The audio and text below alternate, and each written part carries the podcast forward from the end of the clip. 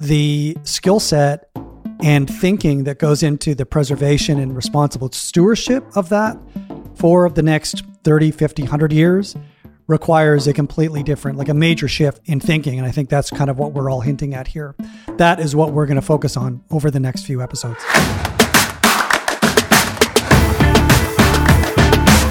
Hello, and welcome to Resolve's Long Horizon Investing Masterclass, 10 part series where Adam Butler, Mike Philbrick, and Rodrigo Gordillo explore an advanced investment framework specifically designed to steward quasi permanent capital with humility and balance.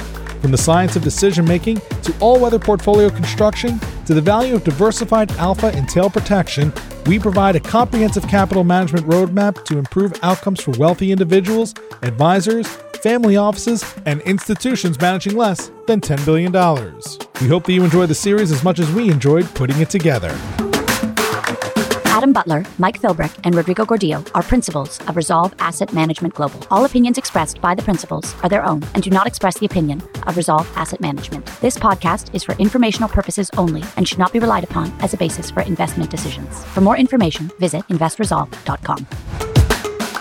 This episode is brought to you by Resolve Asset Management Inc.'s separately managed accounts, available for U.S. and Canadian investors. While diversification is often discussed, it is important that it actually be delivered. Through the suite of Resolve global mandates offered at varying risk levels, we aim to strike the balance between global diversification, appropriate risk balance, and directional alpha. Our portfolios are designed to safeguard and profit across many economic regimes, including periods of negative growth shocks or unexpected rising inflation, periods in which, in our view, the traditional 60 40 portfolios may fail to deliver adequate returns for investors. Resolve to improve your portfolio. Click on the link in the description to reach out to a representative and assess which Resolve mandate is right for you. All right, so we're here. Another wonderful series, hopefully, that the Resolve team is going to put together. So this one is going to be named the Resolve Masterclass, and it's hopefully going to resonate with a lot of people that manage money from all types of levels. So I think episode one will be about defining who it is that we're speaking to. And we've outlined some of those personalities. Mike, why don't you walk us through who it is that should be interested in what we're about to say? Right. So I think that if we can think about those who have assets that have long term purposes that are to meet long term obligations, when we think about those categories, we go from the high net worth individual, a family office, a pension fund, an endowment. And these are various types of person organizations, if you will, organizational structures that wealth operates underneath. And then I think beyond that, you have the paradigm of okay, so that gives you a little bit of what the source of the wealth is. So if the source of the wealth is a pension fund, Obviously, it's the collective obligation for retirement for the pensionees that is being managed by a CIO who reports to a board. Taking the other extreme of a high net worth individual that maybe hasn't set up a family office yet, they've come into some sort of wealth from some area. So, a slightly different source of wealth could be the sale of a business, could be the private shares that they've passed on, could be the accumulation of a retirement account. And they're solely in charge of that. And they truly are the CIO of that accumulated asset. And then so they may think about delegating that to somebody and how might they think about who that should delegate and the concepts of how that person should approach that from the perspective of a registered investment advisor, right? They have a pool of clients that they're offering that CIO umbrella in how they should think about their wealth. So there's the source of the wealth, the structure under which that wealth operates, and then lastly, the personalities of the individuals, boards, CIOs that are actually managing that. I think it's important here to say that what this isn't, it's not a masterclass on day trading or monthly trading or yearly trading. Every personality that you described should be thinking about this problem from the perspective of managing money over the next three to five to 10 decades rather than two to three to five years. This is absolutely crucial as the steward of money thinking very, very long term. I certainly agree with that. When you think about the way your mindset may change when you're thinking about wealth and the managing of wealth over one, three, or five years, which is common in a lot of questionnaires that might be asked, that time frame is almost irrelevant. And then indexing to some sort of index, the S&P 500 for example, what's the meaning of that within the concept of a 30 to 50 to 100 year obligation? And it really is okay, so the S&P went down 25% and I did a great job and only went down 20. Is that actually something that is appropriate or you should be rewarded for in the context of true long-term wealth planning and management? And so sometimes the values with which those asset owners evolves as wealth grows is incredibly important. So those that have sort of less than 5 million call it the mass affluent they're concerned a lot with retirement. They are concerned with their health and maybe the costs of healthcare. When you start to get above 5 and above 10 million and then 50 and 100 million, you know that you've got enough to continue to have your lifestyle. You know that you can buy whatever medical insurance that you need. And so you are concerned. So oftentimes it's multi generational. There are heirs that they're thinking about if we think of the pension and endowments and family offices are structured to allow the family wealth to live beyond the individual that owns the wealth. So now, now we have excess assets that we know we have a very high degree of certainty are longer lived than the people managing them.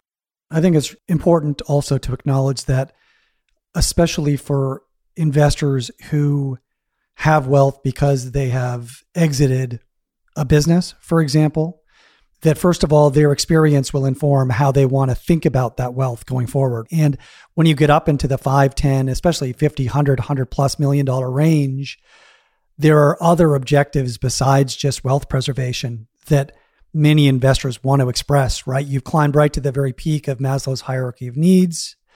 You're now seeking self actualization.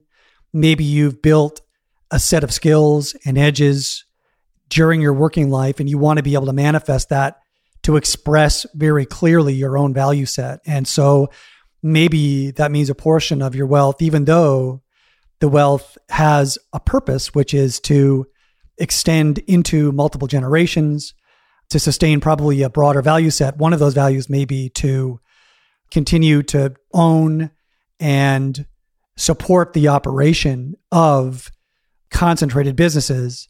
And that can be accommodated as part of a broader plan, but it needs to be a sleeve of the plan and probably not the total plan if the objective truly is long term preservation and responsible growth of wealth for 10 to 50 to 100 years in the future. And we know how quickly the turnover is of people who are wealthy in a certain year, you look at the top 100, they end up losing their wealth very quickly by making overconfident decisions about the liquidity and money that they have that's supposed to be that generational type of money. Everybody, I think, will say, no, no, I'm a long term CIO, I'm a long term fiduciary. I don't think anybody is trying to just manage the next month. The problem is that we all want to live a better long term life. But what we're doing is we're letting life happen to us on a daily basis. And we want to do the complete opposite. We want to plan out our lives personally from the perspective of the Long Now Foundation that I don't know if you guys have card carrying member. You're a card carrying member. So maybe you can speak to how thinking about it from the Long Now Foundation philosophy changes the way you interact with the world. In the same way, I think thinking about your portfolio from this long term perspective that we're going to take a few episodes to describe might influence how you make decisions on a day to day basis. This idea speaks more to the individual who has accumulated a very substantial nest egg far beyond what they need to support even a generous lifestyle for the duration of their own life. And to that sleeve of the portfolio that is directed towards self actualization type goals, global sustainability, long term passions to create a better society, a, a better environment, a better community to express your own values and bring your own experience and edges to bear in pursuit of those broader objectives. I think that's been widely defined now as social impact investing. Abused largely. But you're right, absolutely. That's designed to espouse that general objective. Yeah. And so, as an asset owner, you are a CIO, or as someone who advises other large pools of asset owners who have gone beyond a single generation focus in the asset management space, that should change quite dramatically, in our opinion, the way you might look at things and the responsibility that you have in stewarding that wealth. And so we've talked about social impact as being a sleeve, some sort of self actualization, and that can take many different forms. So, not for us to judge, each person is going to have their own definition of those things. But we now have wealth that lives beyond three to five years. We're talking about 30, 50, and 100 years. And when we think about the changes in regimes that have occurred over the last 100 years, and we think about the Depression in 1929, the transition of global leadership from the British Empire to the US Empire in the way we think about finance and previous generations of that. Remember, China has pretty much run the world from the perspective of a, a central economic power for every century except for the last one, one and a half. And so these massive tectonic plates are going to shift. And when you're thinking about your portfolio from a 100 year time frame, that should have some fairly substantial impacts on your thinking. Let me give you an example. So, we live in the Cayman Islands. And when you come to visit the Cayman Islands or when you come to live in the Caribbean and you're going to do a stop off, you're going to live here for three to five years and maybe you're going to move back to the mainland. What might, what house might you buy? How would you think about that home ownership and the potential impacts of hurricanes? That's a very real threat here. They do happen. But if you were here for three to five years, you said, well, I'm going to buy a home and I hope that I get lucky. I hope that I don't encounter a storm because it's quite highly possible that I wouldn't encounter any kind of major storm. So I'm just going to hope again, three to five year time frame from an investment perspective. I'm going to hope that I'm going to get in the right stuff and be able to get out of the right stuff. And so the mindset changes slightly. Now, alter that. I'm going to buy a house here in Cayman. I am going to live here for the foreseeable next 25 to 30 years or however long I live.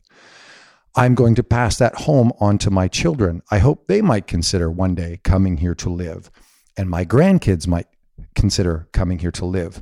Now, Ivan is a very famous storm that occurred here in the early 2000s and it was a once in a hundred year storm. If my mindset is that I'm buying a home here to live for myself and my family for the next hundred years, what kind of home am I going to think about buying? Where am I going to think about buying it? Am I going to buy it the sunset house right on the shoreline, very potentially vulnerable to a storm surge, to potential large waves during a storm, wind damage? Or am I going to think about looking at the hurricane chart of the island and seeing where are the low risk zones. Because as I live here for 100 years, as I invest for 100 years, I am virtually guaranteed of experiencing a one in a 100 year storm. And so the question is what is the equivalent of that in a long term, multi decade portfolio? The vast majority of professionals in our industry have only been investing for what, 10 to 30 years, right? We have seen one type of regime, one type. You know, interest rates went from 20 plus percent to zero. That's all we've lived through. So it requires a that 100 year perspective to be able to put together the right pieces of a portfolio to say, listen, rates went from 20 to zero. There has been incredible amount of growth in developed nations. That movement from Europe to the United States, and so on and so forth. You can actually analyze beforehand things that you didn't live through and then create a foundation, a house that can live through these storms, these inflationary storms, deflationary storms, the high growth, low growth storms.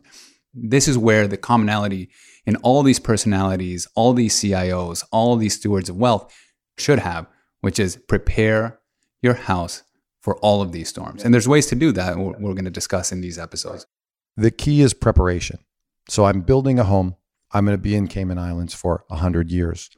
I am going to use a lot of fill. That home is going to sit 30 feet above sea level because there's a storm surge that comes along with things, with hurricanes, much like the storm that came in the 70s stagflation, massive inflation, and the inability for the equity market to grow, a growth assets to grow beyond the inflation.